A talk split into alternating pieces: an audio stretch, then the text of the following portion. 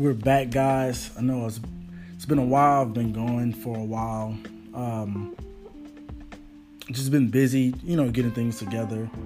Um, working with real estate, um, opening different businesses, starting different businesses. So just been trying to lock in and focus. But I'm back. Um, gonna be doing these every day of the week.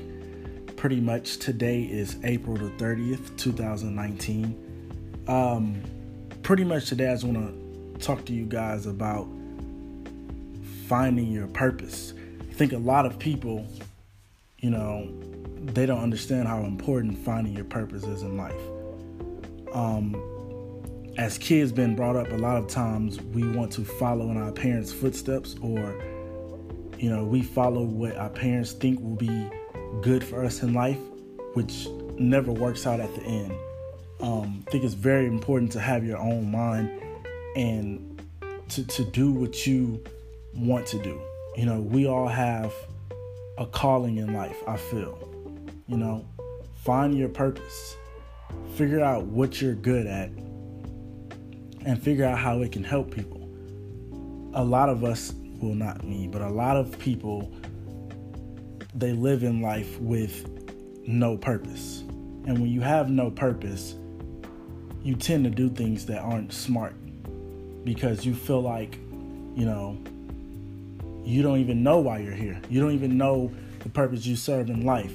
So you're not bringing value to the world. You have to realize that you have some value to bring to the world you know, whether it's, um, you know, painting or making music or real estate, whatever it is, find your purpose, you know, find your calling. Sometimes, you know, get alone to yourself and just kind of think, you know, figure out what you're doing now and figure out what you want to do. What are you good at? You know, what makes you happy? What are you good at? What is it that you do that you're good at that you can bring value into this world? Once you figure that out, then you'll then have a purpose in life and you will live life with a purpose and you will live life differently because you wake up every day with something to do because you have a goal that you're trying to accomplish. You know, whatever those goals are, you will wake wake up with a purpose because you're excited.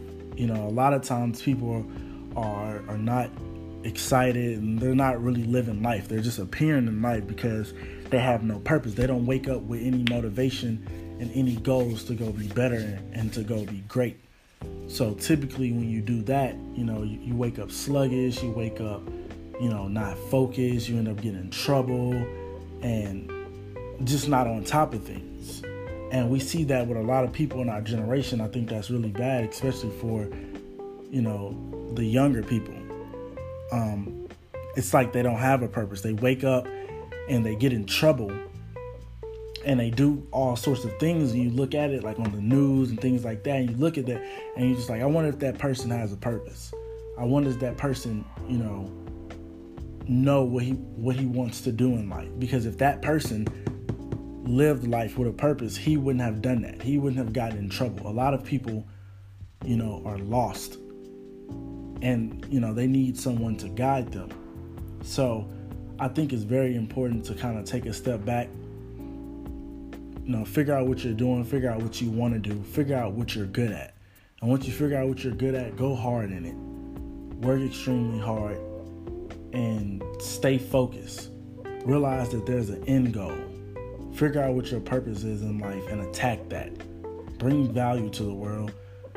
Don't just appear in this life you know, make a difference, make a change, figure out what it is. And I promise once you find your purpose in life, you know, things will get better for you. You'll wake up more happier. You'll feel more complete. You'll be content about what you're waking up doing every day and you won't feel lost out here.